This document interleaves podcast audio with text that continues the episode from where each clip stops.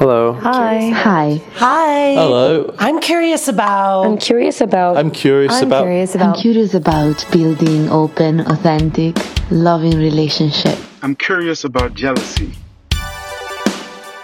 I'm curious about polyamory. Does it just mean that you're fucking all the time? How can I tell my parents that my partner is already married? I'm curious about. How do you know when you're too busy to have another relationship? I'm curious about dominant and subordinate relationships. I'm curious about sexual health. How can relationships evolve with people as they grow and change? simultaneous stimulation of the of the mm-hmm. penis and the prostate.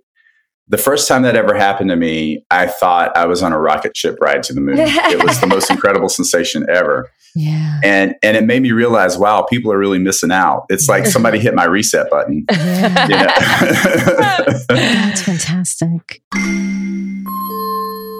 Welcome to the Curious Fox podcast for those challenging the status quo in love, sex, and relationships. My name is Effy Blue. And I'm Jacqueline Misla. And today we're celebrating Pride and Men's Health Month by having a conversation about queer sexual health and best practices for anal sex. And while our conversation centers at moments on gay or queer men's health, we all have butts, as Effy likes to say. And so there is important information for everyone about how to play safely and keep our bodies and relationships healthy. I do think, like Dr. Carlton said, the butt is the great equalizer. We all have one. and if you like butt sex, even if you like your butt touched, maybe not on full penetration, it doesn't mean anything about your identity. It doesn't make you any, mm-hmm. it doesn't make you gay. Not that there's anything wrong with being gay. It doesn't make you or anything to do with your masculinity or femininity. It is just a part of the body that feels good for some people, a lot of people. So the invitation is just to go out there and and you know be curious and wander around and see what happens. And personally, I mm-hmm. personally don't love being a bottom. Like I don't like being a bottom for butt stuff. I don't mind it. I don't seek it. Mm-hmm. It's not something that I'm like I mm-hmm. must have it all the time. When it does happen, I actually do enjoy it it. comes about, yeah. If it Exactly. comes about, I'm like, situation oh, arises. Ah, yes. If I want a mood, I'm like, why not?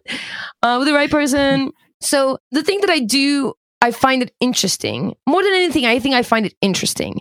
I just think that it, it's it's a part of the body that is really sensitive and a lot of emotion is there, right? Like your butt, your sphincter is is where a lot of like stress is held. It's connected to your mood. It's it's a real kind of um interesting part of the body. So for me, when that gets mixed up with sexual energy, for me, it's like mentally titillating as well as physically arousing. So that's kind of why I go there.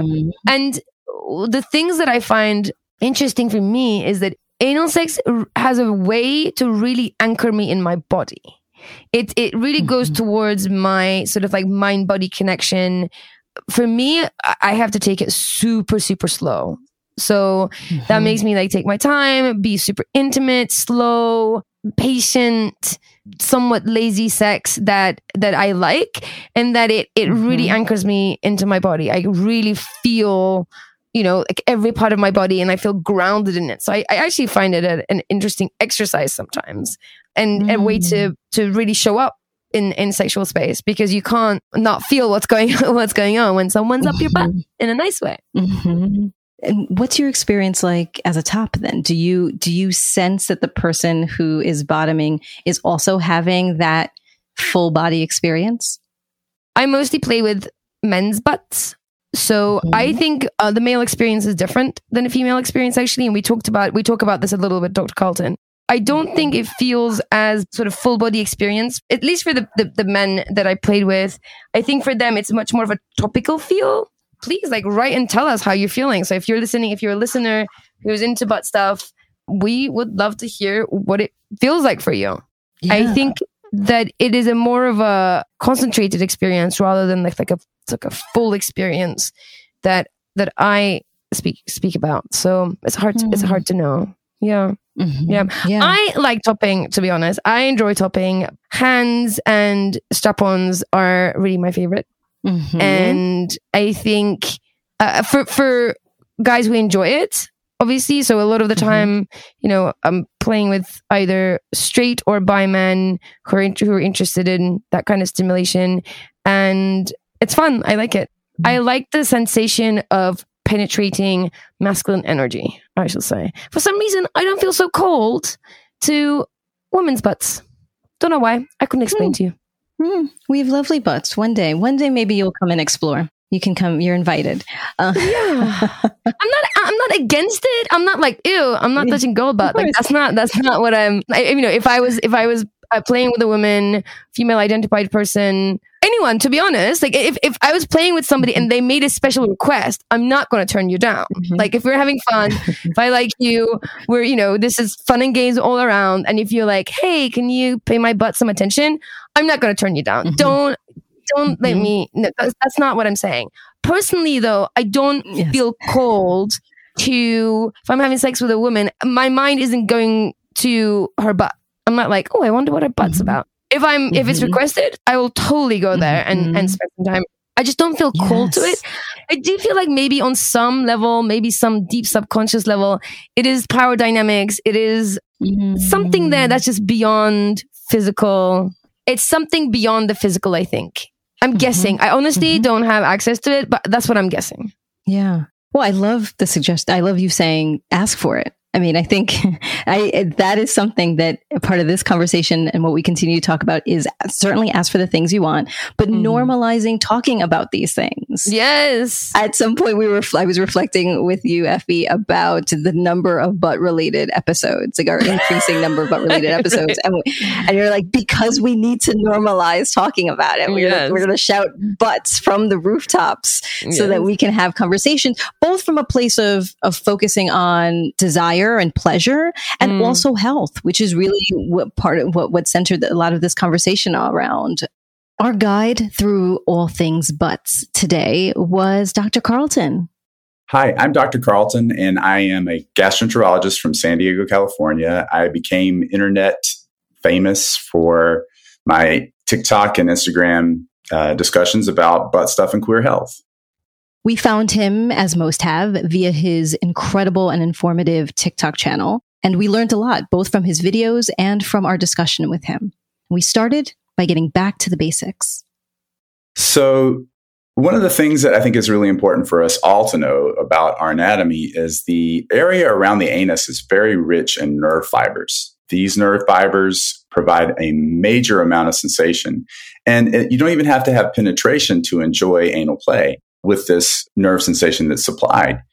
The light touch, blowing with your with your breath, touch with a feather with your fingers, rimming with your tongue, amazing sensation.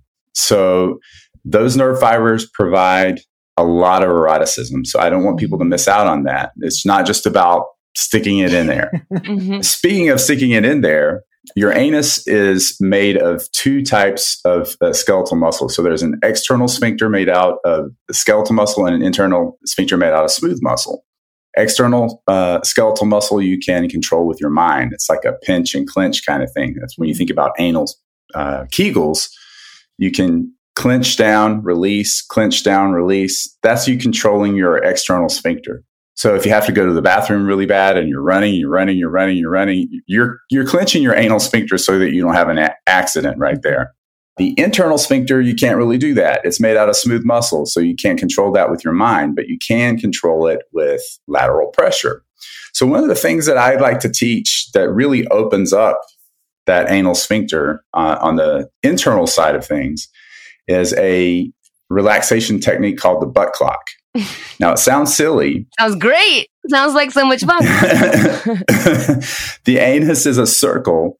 Gently lubricate and slide your finger in absolutely straight and press over laterally at three o'clock. So that three o'clock position, you hold it laterally, just lateral pressure. Don't ram it over, but just gen- gently hold it so that you feel firm pressure against the, the lateral uh, edge of the sphincter. It starts relaxing that tiny little hole open to a larger opening.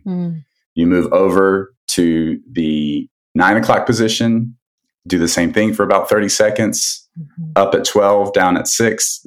That, that sphincter really starts relaxing and loosening to allow penetration of a penis, a dildo, or whatever you want to put in there.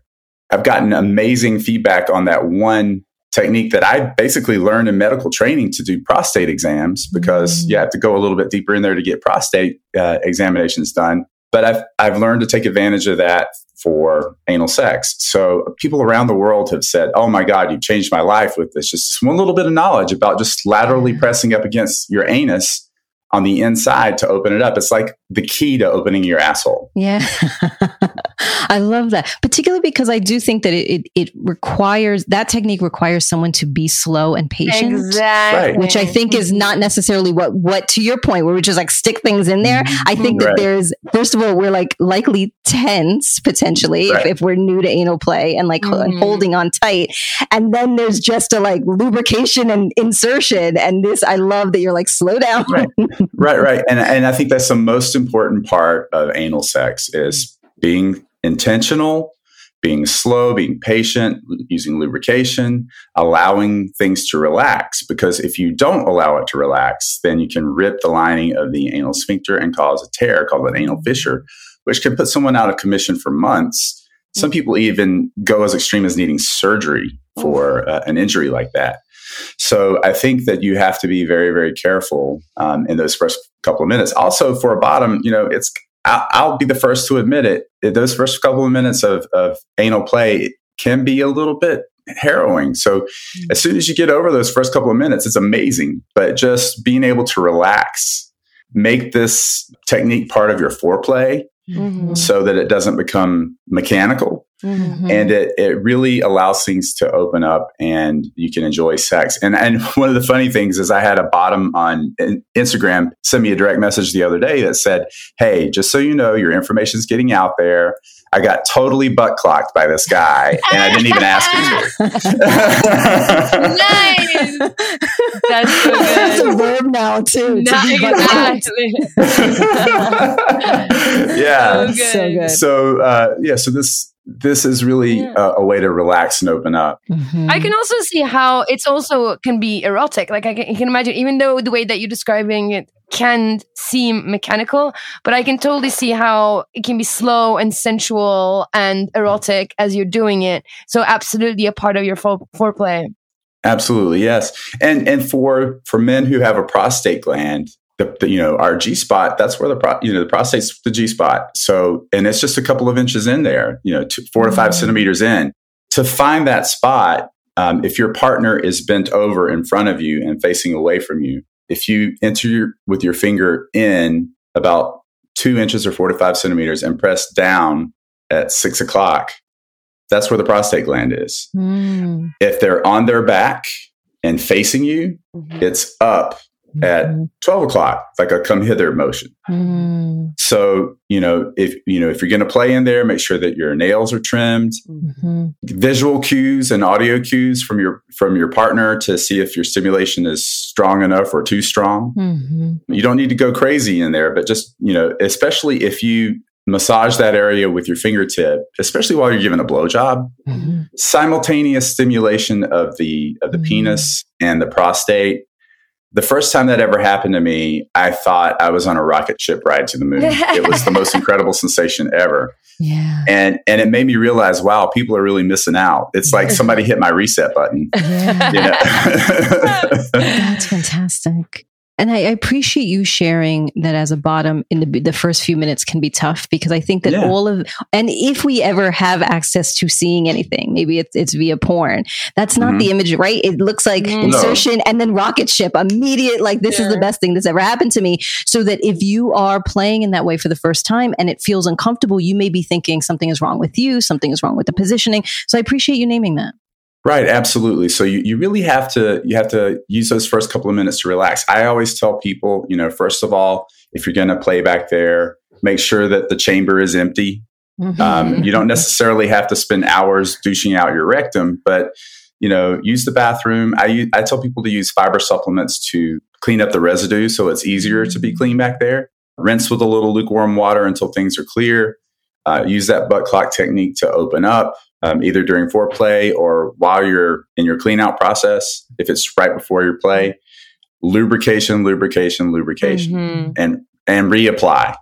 Mhm. You can't use it, too much lube when it comes to anal. And I actually like silicone based lube because it's slipperier and it feels like it protects a little bit better. Mhm, mhm. It is a little more messy um, if you get it on your sheets and things Mhm. like that. But there, it, that, but it really does a great job of of keeping things protected, and it's that slippery sensation just makes things go better, and you don't have to keep reapplying because water based lube for anal tends to kind of gum up after a while.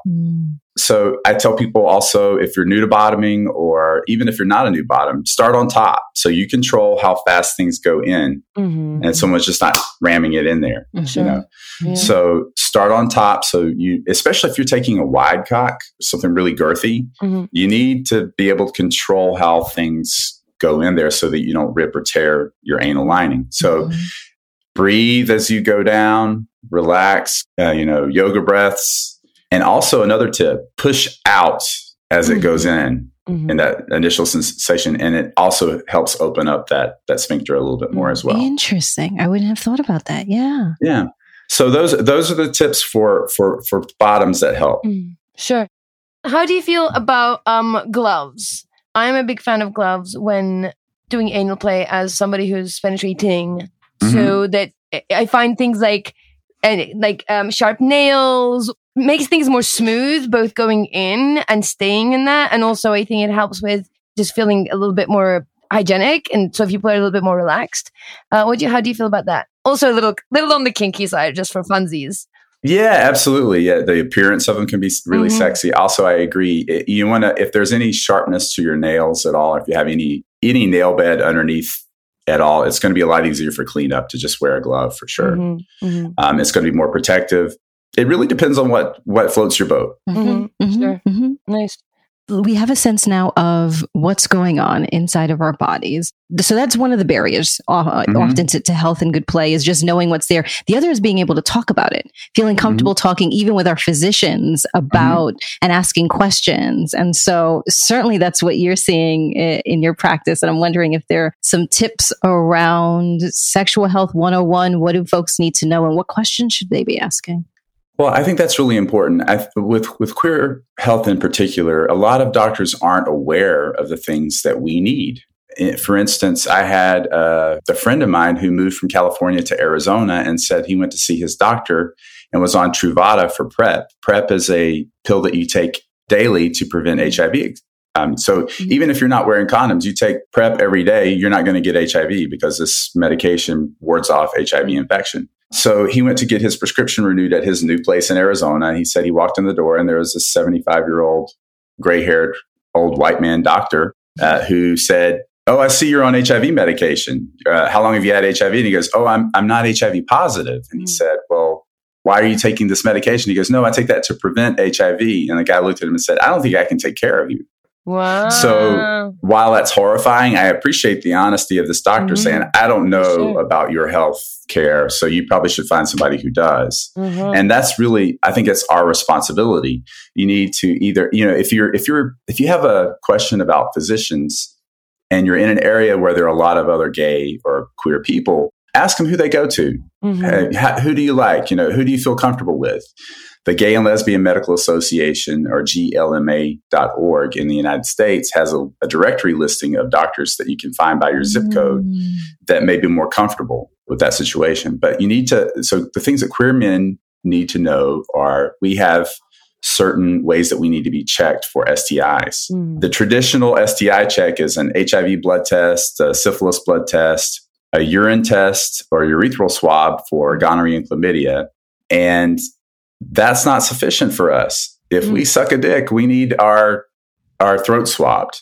You need to Mm-hmm. get checked where you play because if your if your throat is infected with gonorrhea or chlamydia, and same honestly, same with women. If you suck a dick and your your throat is infected, it's not going to show up on a urine test. Mhm. Um, if you get fucked in your ass without a condom and there's gonorrhea or chlamydia in there, it's not going to show up on a urine test unless you're also infected in your uh, urethra. So Mm. you need to make sure you get checked where you play. So that's one of my big things. It's really for queer people, but that's for everyone. Sure. Honestly, if especially in, in a group of people as, as amazing as the Curious Fox um, group, who are more open minded and and play all over, um, make sure you get checked where you play. Hepatitis A and B are more commonly spread uh, through gay sex. Hepatitis A is uh, frequently spread through rimming. Hepatitis B is just like HIV. So I recommend all people to be vaccinated against hepatitis A and B. The meningitis vaccine for Neisseria meningitidis is important for all gay men every five years, in my opinion, as well, because there are outbreaks of meningitis. There was just one in Florida, Mm. of meningitis. The reason it happens in gay men, it's not a sexually transmitted disease. It's just something by intimacy. Uh, you're close to the person. A lot of it is mouth to mouth, and we put our mouths everywhere you know so uh, and we tend to be clustered in saunas and steam rooms and gyms and things like that and bars sharing drinks kissing whatever so so when there's an outbreak it tends to be more prominent in, in gay men or queer men so the other thing is the hpv vaccine. Mm. it was thought of for little girls 15 years ago. Mhm. and then they they added hey well you know boys have sex too. Boys should be and boys spread it to girls. So you know it through if you're heterosexual. So we should vaccinate boys too. Well one of the things that is important for people to know is that hpv causes cervical cancer yes Mhm. but it also causes anal cancer and throat cancer Mm. so you need to be very careful with HPV, especially if you're HIV positive. HPV plus HIV brings a 70 times increased risk of anal cancer. So if you're playing back there, you can do an anal anal pap smear to look and see if there's any precancerous cells back there, just like for uh, cervical pap smears. Mm. So you need to have a doctor who's willing to do that or knows how to do that as well. And then considering that HPV vaccine, it's now available for people up to 45. It used to be just teenagers, but you know, the theory on that is that if you are, you're probably exposed to HPV by, by that point um, as you get older. But I think an ounce of prevention is worth a pound of cure when it comes to anal cancer and throat cancer and cervical cancer. So yeah, so those vaccines are important, and you should be up to date on those with your doctor. I just want to clar- clarify something because sometimes this Mhm. information gets muddy. At least what I, what I understood from what you said is that anal sex doesn't cause anal cancer. It's the STIs that you may catch um, that might cause anal cancer, right? I just want to be super clear about that so Right. don't misunderstand. Yeah, it doesn't cause colon cancer. It doesn't cause rectal cancer. Mhm. It, uh, the, the only associated uh, increased cancer risk is from anal cancer from HPV infection. hmm And because the HPV virus is a, is a, a cancer inducing virus. hmm hmm Great. Okay. And those cases are pretty pretty rare. There's only about 9,000 in the United States in a year. But if you can prevent 9,000 cancer deaths, you know. For sure. Mm. I have a question for you because so if you are in an area to your point where you, where there's some community and you can ask ask for referrals, what if either you're in an area within the country where there aren't folks that you could necessarily be asking, or and you've shared this w- with us in, in a conversation mm-hmm. before the podcast that folks from other countries where maybe uh, sodomy or gay sex is illegal or something. So wondering if there are any thoughts or tips or what your experience of that has been. Well, I'm glad you brought that up because in in the r- rural United States, and you know, if you're in Alabama versus if you're in San Francisco, your likelihood of access to these Mhm. this kind of care is completely radically different. Mhm. There are companies who provide pre-exposure prophylaxis here, like Hey Mister, who are able to ship out medications, ship out STI testing, uh, do telehealth online with uh, with with, with people to be able to make sure that they get the the preventive care that they need. While that's available in the U.S. and Puerto Rico and other countries, it's not available. And I get people from all over the world. I, you know, I remember this one person from Iran messaged me saying, "Hey, I'm in Iran. I have something on my anus. If I go to the doctor, I'm afraid I'll get executed because if you are convicted of hmm uh, having gay sex over here, of sodomy over here, you can you can actually be executed. And I'm terrified. There's something going on. I don't know what to do. And so I said, well, I'm here. I'm on Instagram DM. You can send me a vanishing picture of, of what's going on back there, and I can kind of let you know what I think. And they did. It turned out to be a hemorrhoid.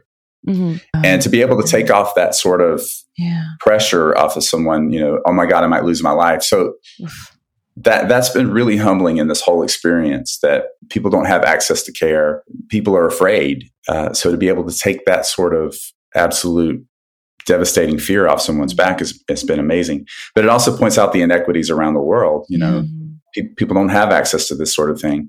So I try to provide as much information as I can on my Instagram for harm reduction, for proper care, and I try to give tips around situations. Mm. If people can travel to get treated for things like that, then I recommend for them to do that. Mhm. If they can't, it's a little tricky that you know that you can't exactly help everyone. Mhm, Yeah. for sure.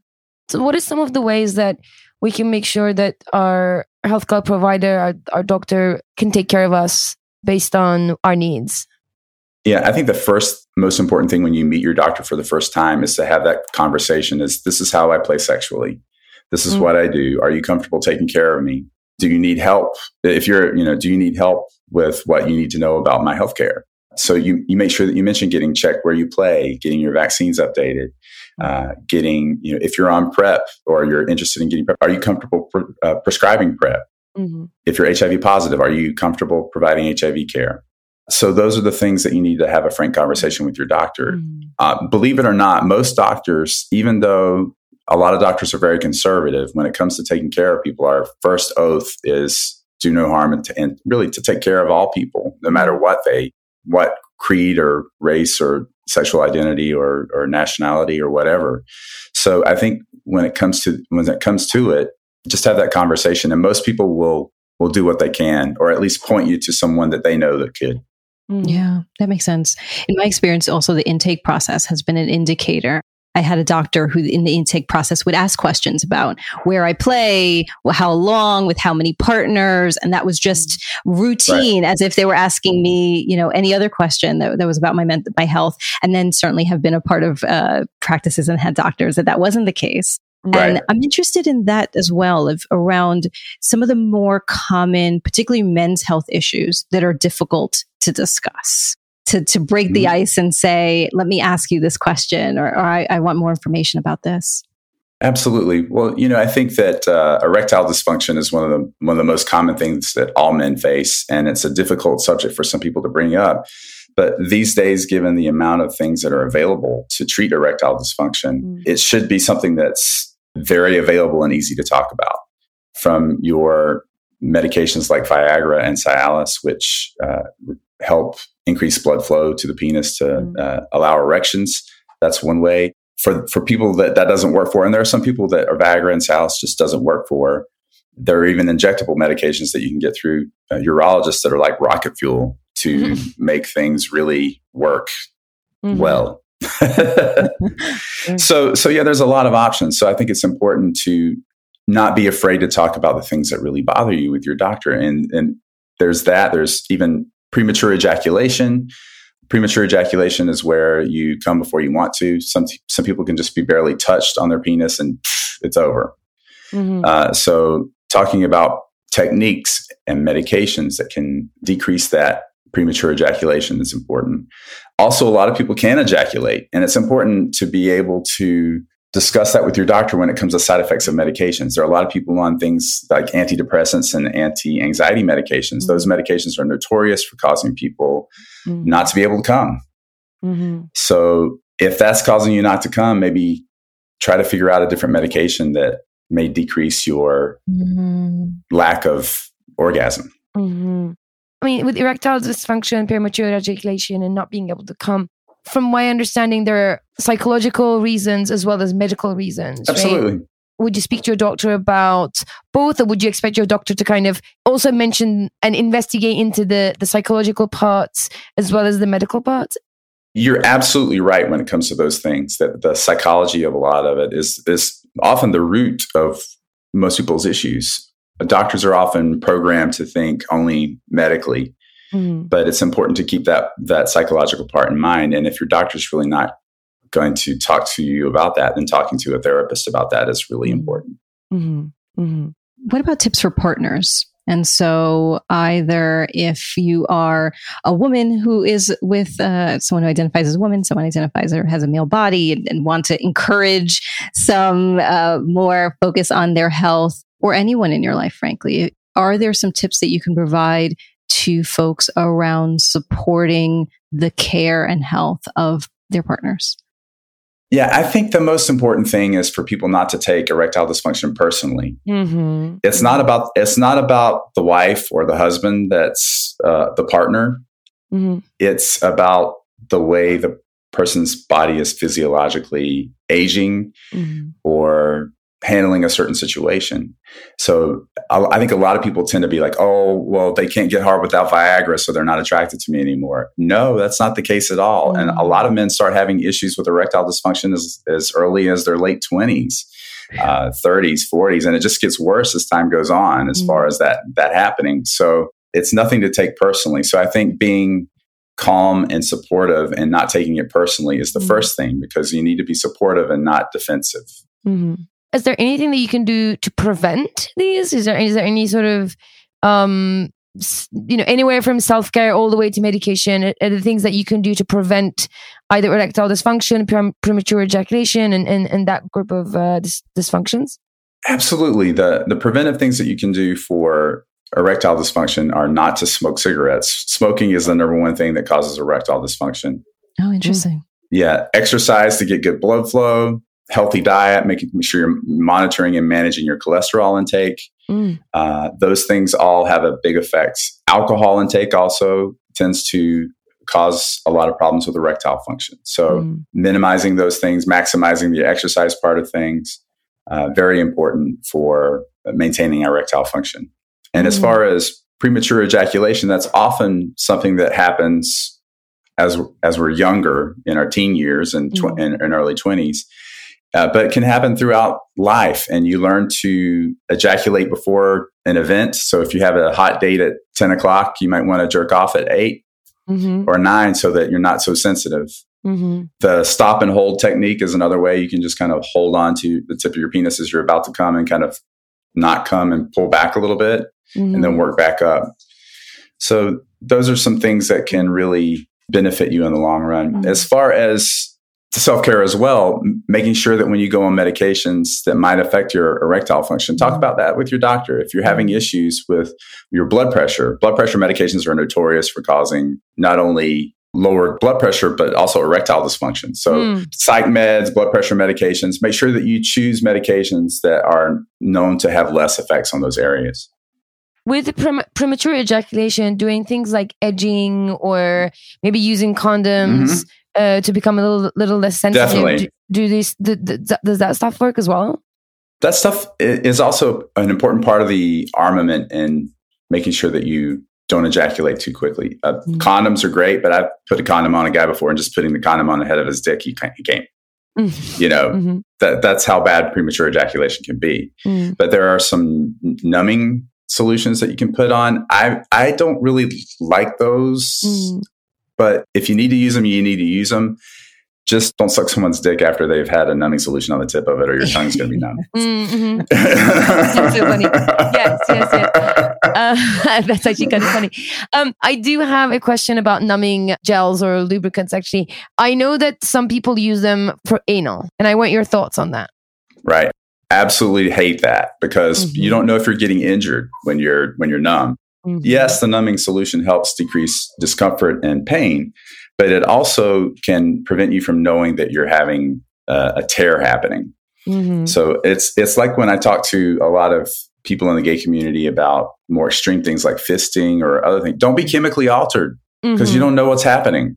Sure. That's the the number one way people get injured is when they can't feel what's happening. hmm Yeah, yeah, makes a That lot of sense. sense. Absolutely, yeah. You want that connection with your body, and and uh, make sure that it feels good, and you're getting that feedback loop as well. So, um, yeah, okay, that makes sense. I just wanted to put it out there because I these this stuff you know goes around. Absolutely. And a lot of people that's that's what they think they're supposed to do. No, don't do that. it's supposed to feel great. if it hurts, there's something there's something going wrong, you know? Yeah. So, are any other tips for tops or bottoms? I love the clock. Absolutely going to be using the clock moving forward. I'm wondering if there are any other tips. Yeah, so we talked about uh, bottoming with you know making sure you're clean, lubrications, you know, starting on top and breathing, and pushing out as it goes in.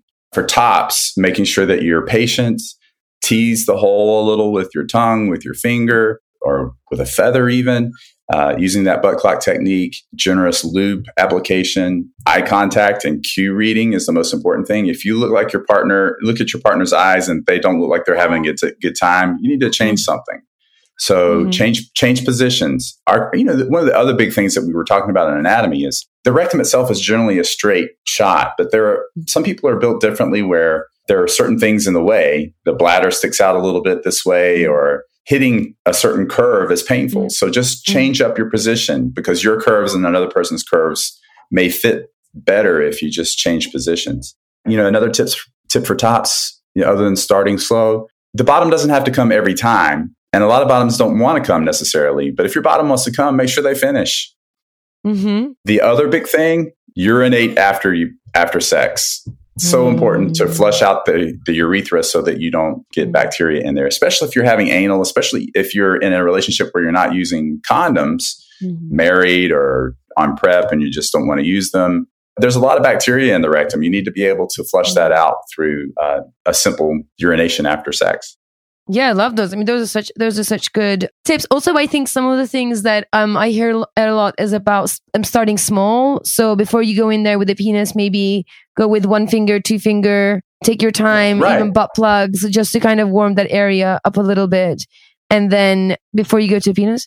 Absolutely. I think that's great too. You not only the butt clock, but a toy that gradually increases in size. Mm-hmm. So Mm. I have a dildo that has a kind of a small head, and then this, the top part of the shaft is kind of small too. But as you go down that bait, down the shaft, it gets wider and wider and wider and wider. As you insert in, it gently over time kind of it helps expand things so that when you're ready to actually take a dick, especially a thick dick, Mhm. it's a lot easier. Sure, sure, sure. Amazing. Such good, rich information delivered with just in, in, in, normalized in such a way that I think is so valuable for not only queer men, but everybody has a butthole. And why not just be curious and wander around and see how it feels, right? Absolutely. And we're ta- while we're talking a lot about queer men's health and butt stuff, Mm. what sensations do you guys get? Because I don't have female parts, but a lot of Mm. people say the urethral sponge is kind of in the same area as the prostate. Do you get any sensation when you have anal sex?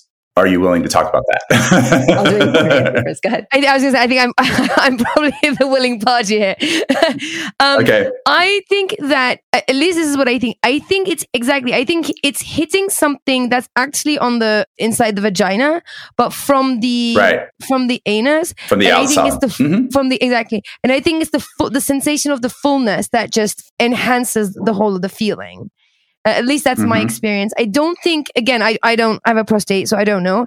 But I'm getting the, um, the the Mhm. feedback that I get is that I think the, the prostate piece is a, a much more of a concentrated um experience feeling. This is what I, Right. I understand from the, the partners I play with. At least for me, it's not so concentrated. You're not really hitting a, a um you know a a spot as such, but it is kind of the Mhm. fullness and the the way that it's touching the vagina side in a way that it's not when you go in, in from um from the vagina. I think is the, is the sensation for for me. So I don't get this like one spot that is Mhm. super sensitive. Right. One of the other things I kind of wanted to, to, to talk about as well is rimming. Mhm. Like you said, everybody's got a butthole, and some people don't want to be penetrated, but rimming is provides amazing intense sensations as well. And I think that it's a starter for a lot of people. A lot of people think, oh, there's no way I'm going to put my tongue in someone's ass or around their, someone's ass. But when it comes to rimming, I recommend for people to make sure that they take a shower first, Mhm. just to make sure everything's clean Mhm. that makes it a lot better experience. Obviously, it takes away a lot of the nerves from this Mhm. fr- from the situation. I actually worked with a company last month that has a new product. It's a butt scrub that leaves a taste. Mm. So they have flavors like like glazed donut hole and and peach ring and things like that. That's funny. Uh-huh. So there's all kinds of there's all kinds of different companies that have those sorts of products out that if you're not a, f- a fan of the original recipe, you can you can flavor it up a little bit or use flavored that's lube back there a little bit. Yeah. Sure, sure. also, if you're not ready, I think barriers are okay, right? Dental dams or even saran wrap. Yeah, abs- saran wrap, dental barriers. There's tons of absolute pleasure that still come from just using a dental dam or a, a saran wrap. right? You can still get to that area. You can still get the, the sort of light touch of a tongue without if you're you know if you're not ready, if you don't want to, uh, you know, a, a thin barrier in there, and you can. I think that sometimes makes people Yeah. feel better about what they're doing, right? Absolutely, yeah. Okay, so we talked a lot about. I mean, there's such amazing, good information. I'm curious just about what is unique about or important to know about sexual health within the queer community. What are some of the difficulties or what are some of the, the differences, if you will, where you're sort of dealing with queer queer sexual health Mhm. versus your regular heteronormative lifestyle?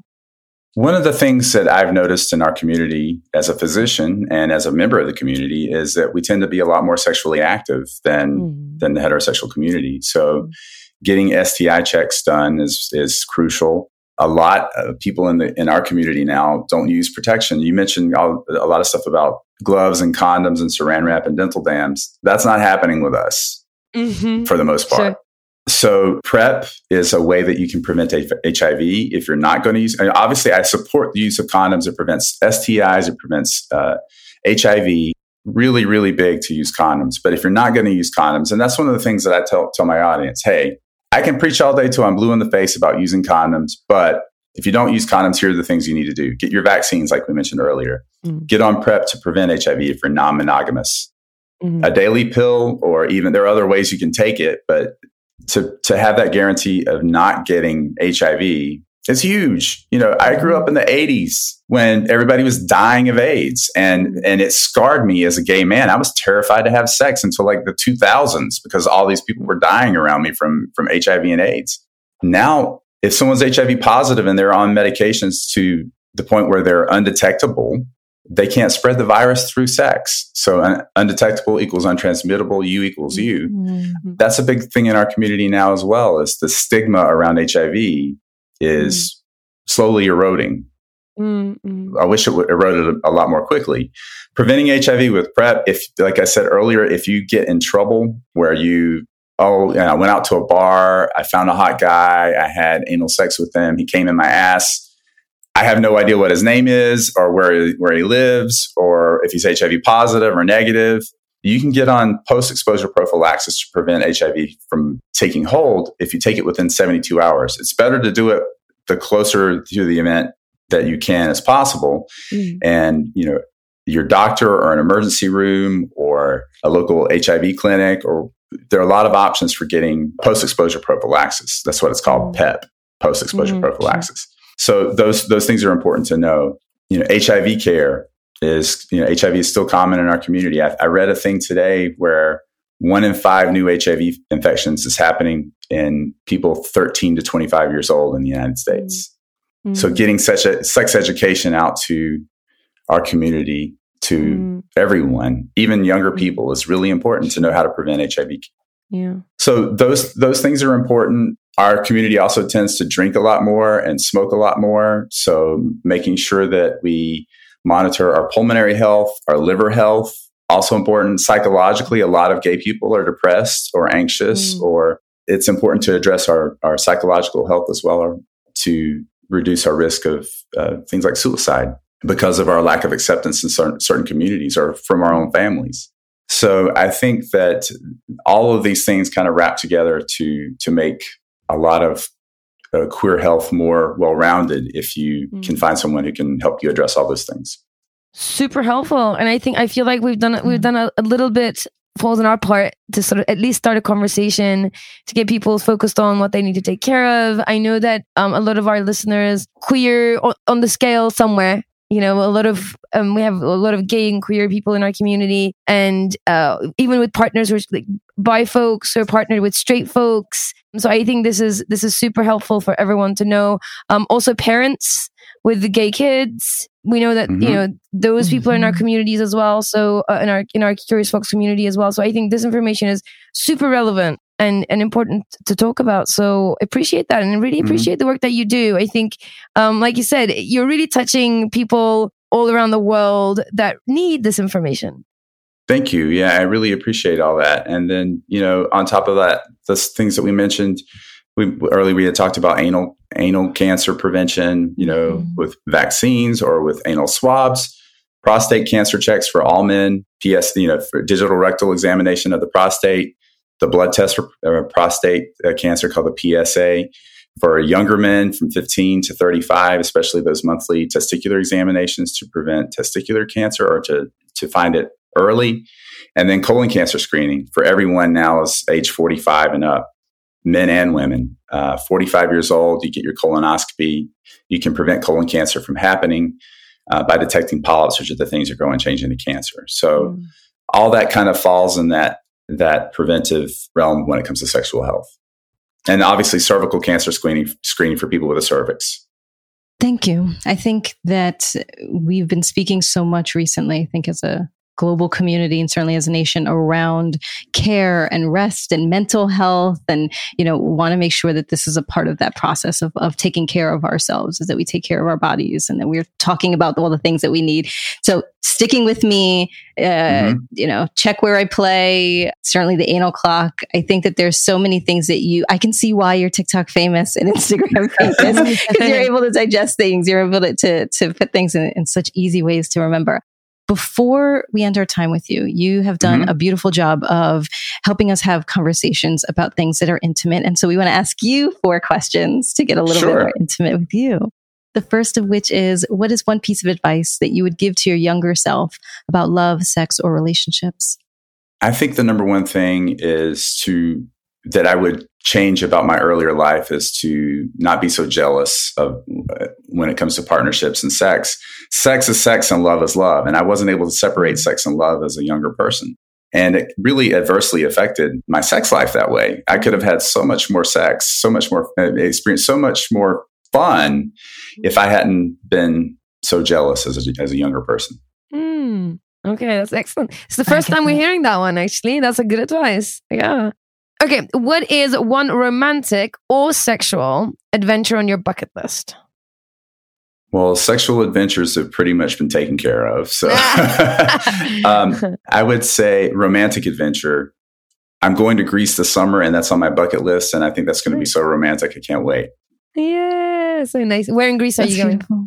Santorini, Mykonos, and Athens. Nice, Mm. nice. I'll be across the water from you, so wave at me. I'll wave. um, how do you challenge the status quo? It feels self evident, but I'm going to ask the question anyway. how do you challenge the status quo? I challenge this, the status quo by uh, trying to normalize butt stuff. You know, everybody's got one, like you guys say. Uh, there's pleasure for everyone, gay, straight, bi, queer. Everybody's got a butt, and butt stuff doesn't make you, you know, it's not reserved for a gender or a sexual orientation. It doesn't make you masculine or feminine. And I think I challenge that status quo daily. Nice, beautiful. So we are a curious bunch around here, and we're curious about what you're curious about lately.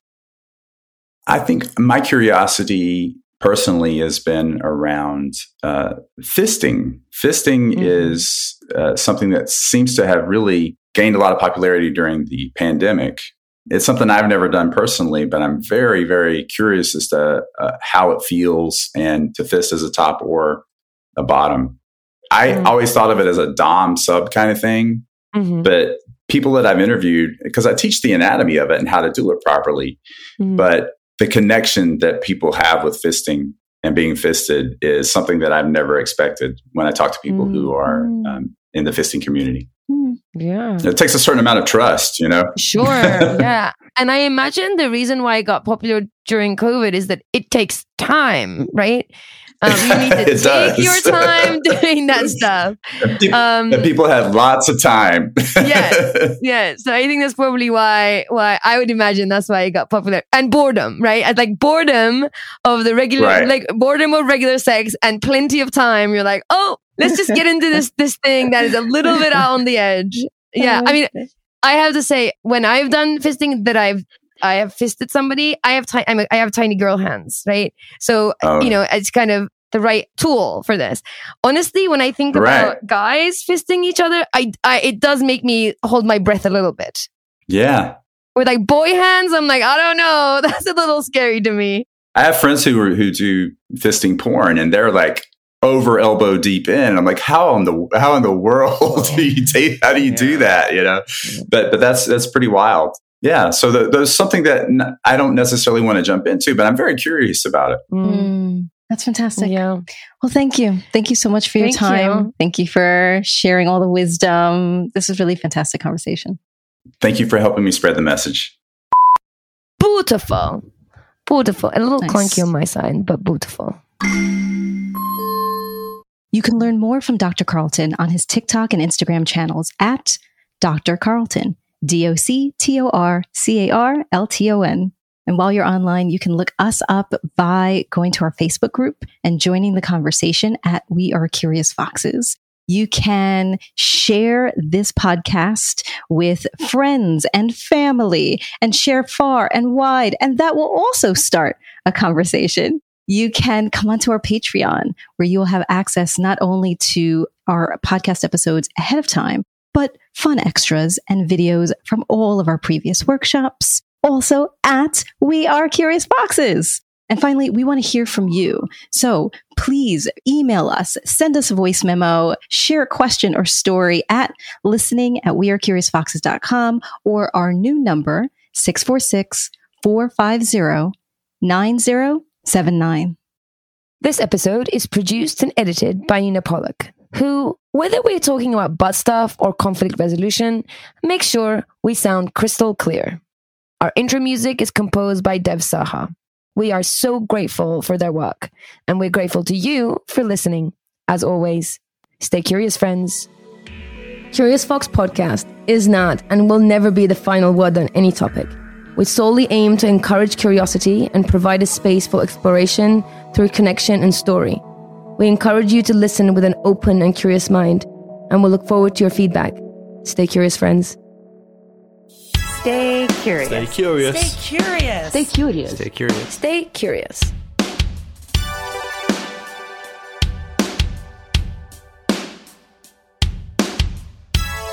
Stay curious.